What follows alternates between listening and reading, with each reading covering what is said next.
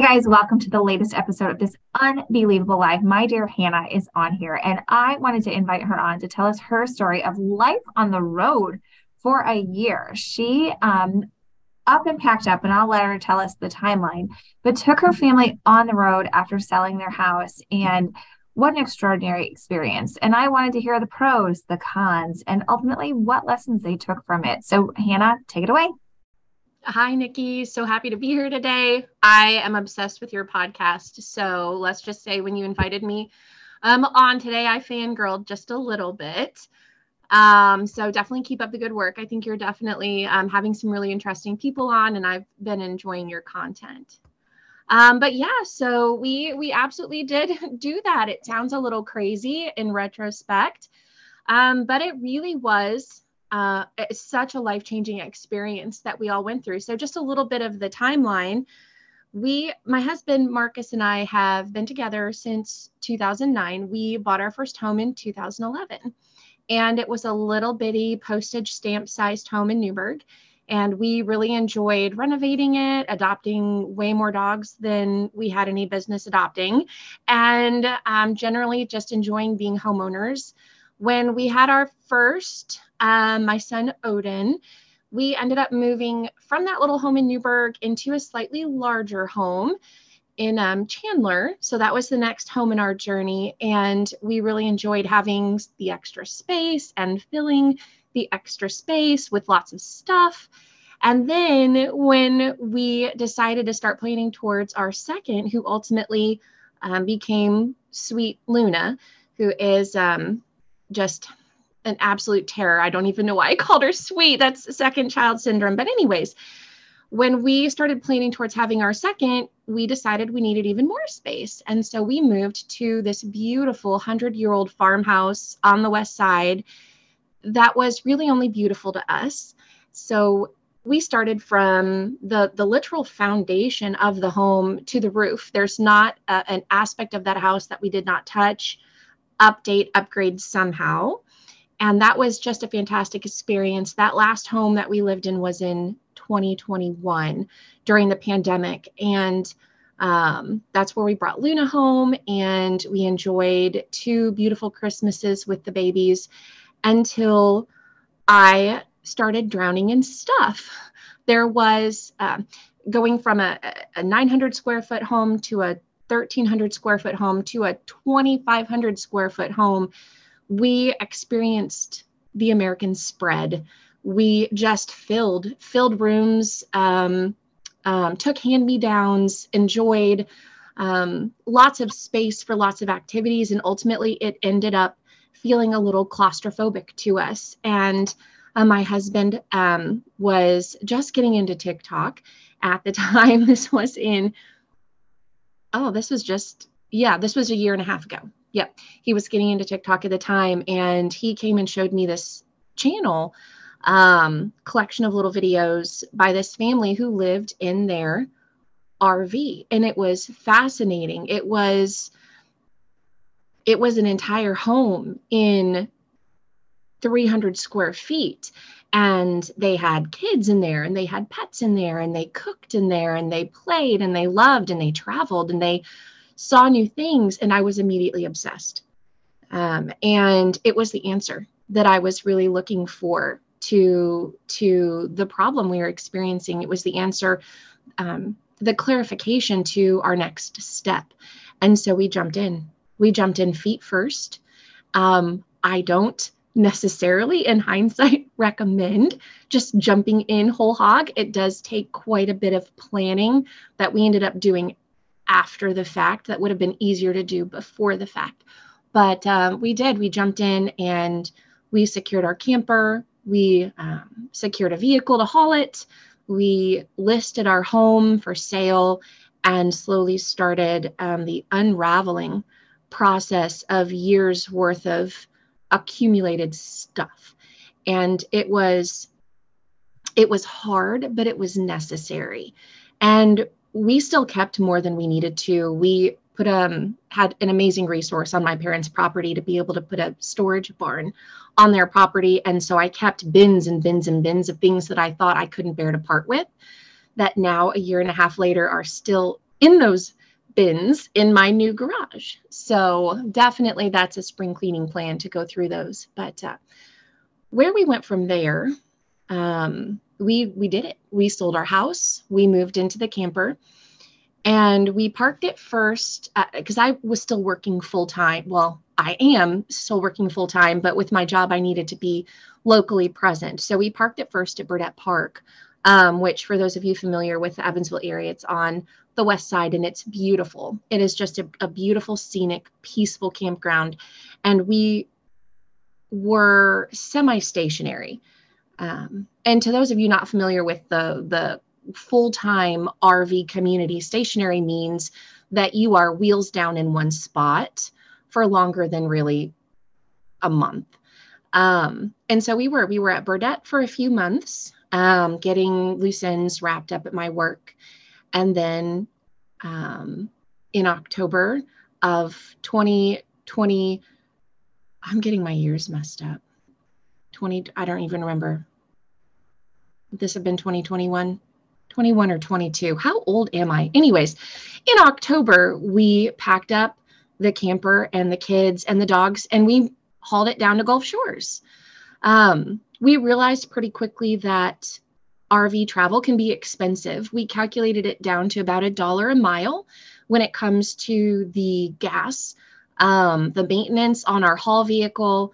Um, it, it came out to about a dollar a mile. So we realized quickly that the financial burden of that, plus the added stress of travel days on young children specifically, you'll find all kinds of families on YouTube or TikTok that go everywhere.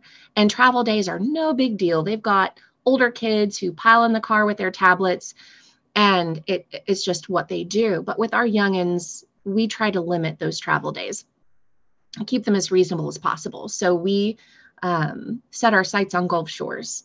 And we stayed first in uh, Foley, Alabama, which is actually just north of Gulf Shores at a resort called Anchors Aweigh which was just beautiful. It was so um, warm at a time when Evansville was not warm. And we um, um, met some really awesome people there, um, enjoyed fishing in the lake they had. And of course, being Gulf Shores adjacent, there were all kinds of things that we could do with the kids. Um, and I was working remotely during this time. So, in order to kind of balance working remotely with still having obligations with my business back in Evansville, every few weeks I would travel up to Evansville, um, bringing Odin with me and leaving uh, Marcus and Luna down in Gulf Shores. And I would travel up and we'd spend a few days here in town at my parents' house. Um, enjoying their hospitality and um, being present in Evansville as much as we needed to. Um, we brought the camper back for Christmas, and that was fun. That was amazing. We it was such an experience to park. We literally parked our camper in my parents' backyard for two weeks at Christmas time. And it was such an unbelievable blessing to be able to just walk out of our house and over to my parents' house to, you know, have a cup of coffee with my mom or um, ask if they could hang with the kids so we could have a date night, stuff like that. So, um, so we did definitely still come back and enjoy holidays um, with our families, and we kept those memories as consistent as possible for the kids. Um, then from there, we spent the next three months actually in Gulf Shores um, at a little resort called Island Retreat, which is um, kind of partway between like Gulf Shores and um, um, oh, whatever the heck that island is called. You wouldn't think I lived in Gulf Shores for almost a year, but anyways, it's it was direct, it was Bayside, not Gulf side, it was Bayside. Anyways, if you're down there, you know what that means. Um, and what was really interesting about being in Gulf Shores during off season, which is, I mean, January, February, March, that's definitely off season, um, was that we had front row to pretty much anything we wanted to do. We could go to the zoo we could do um, the mini golf we could go to the arcade we could um, um, do go-karts we could go get ice cream or sit at the hangout literally right on the beach and there's practically in fact the hangout if you have an opportunity to go to gulf shores during off season i recommend you do it because you're not battling crowds and it's not ridiculously hot, but it's still really scenic. Um, our favorite restaurant was the Hangout. We would go there Thursday nights and we would get the barbecue nachos and we would all enjoy that as a family. And um, what we realized in January and February is that they actually shut half of the entire dining area of the hangout down for um, crafting, like literally crafting grandmothers. They would be in there with their Cricuts out and their laptops out and their sewing machines and their um, scrapbooks piled all over half of the tables of the hangout. So it was really interesting because we had been to Gulf Shores before during peak season in September, I guess August, September, that time. So we'd seen what it looked like packed full of people. And it was it was a fun experience to see how how chill and simple it felt. And so this whole time we're in this camper. Um it's got all like the normal camper maintenance that you have to do.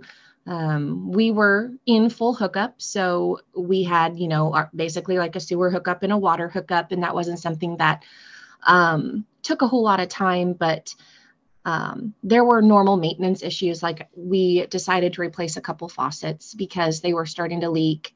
Um, we could not for the life of us figure out where a leak was coming from in the basement. As I called it the basement, it's the underbelly of the camper. So my husband had to spend a whole weekend down there of just tearing it apart to find it.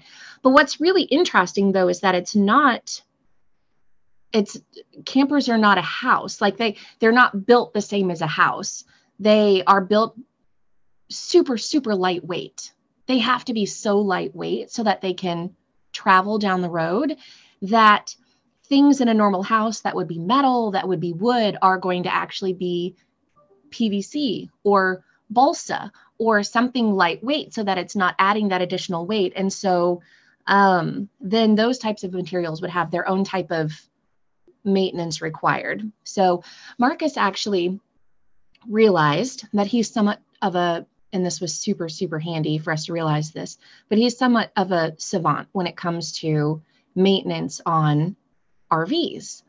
And so he spent some time studying. We debated him actually getting his licensing in RV repair, but we ended up moving on from that thought because it was going to take too much time away from the family. But um, he was the guy that um, pretty much everyone in the park, whichever one we were at, would come to. If they couldn't figure out how to uh, back into the spot, if they were having a hard time leveling their camper, if something was going funky in their piping, their wiring, something with the camper, uh, they would come over and grab him. And he would get paid um, usually they'd give him, I don't know like a 20 in cash or whatever i think we got a dozen eggs one time like i don't even know uh, if if they offered something he would he would accept it as a thank you but um that was a fun experience too because there's a lot of a lot of camaraderie in those rv parks um, and being especially in gulf shores during the off season with all of the snowbirds um, we made a lot of friends with people from everywhere we met people from um, like our neighbor our neighbor when we were at Anchors Aweigh was from Minnesota, and we had another neighbor who was from Canada. And then uh, we met people who were from Massachusetts, you know, and everyone's just coming down to enjoy the the the sun and the mild weather. It's a lot easier to overwinter with a camper someplace that's more mild than uh, than someplace that gets a lot of snow. Um, so yeah, that's that's kind of our experience of oh, I guess that's not the full year then. When we um, finished up in Gulf Shores, we came back north and we parked at the 4-H Center in Evansville. And we had a plan. We had a whole grand plan of being in Evansville for, for three months. We were doing three month chunks. So we were going to be in Evansville for three months. And then we had our campgrounds booked. We were going north to the Michigan Dunes. Um, and then I have family in um, Michigan, in Chicago, and then north in Minnesota. So we were then going to go north, had all the campgrounds booked. It was going to be a blast. And we hit a little snag in our trip. Our our drive vehicle, my husband's truck, the one that we bought specifically because it was rated to haul a, a 41 foot camper, uh, broke. And uh, we took it to the dealership. It was still under warranty, but they couldn't figure out what was wrong with it. Went through several rounds of diagnostics and they finally settled on the transmission again under warranty. So not not an expensive repair, thankfully, but in terms of our plans of what we wanted to do next in our our traveling trip, um, it felt at the time devastating. It felt absolutely devastating because I I felt grounded. I felt like my wings were clipped just when I was really enjoying being able to go anywhere. Um, so we pivoted and we ended up staying at the 4-H longer than than our original reservation was.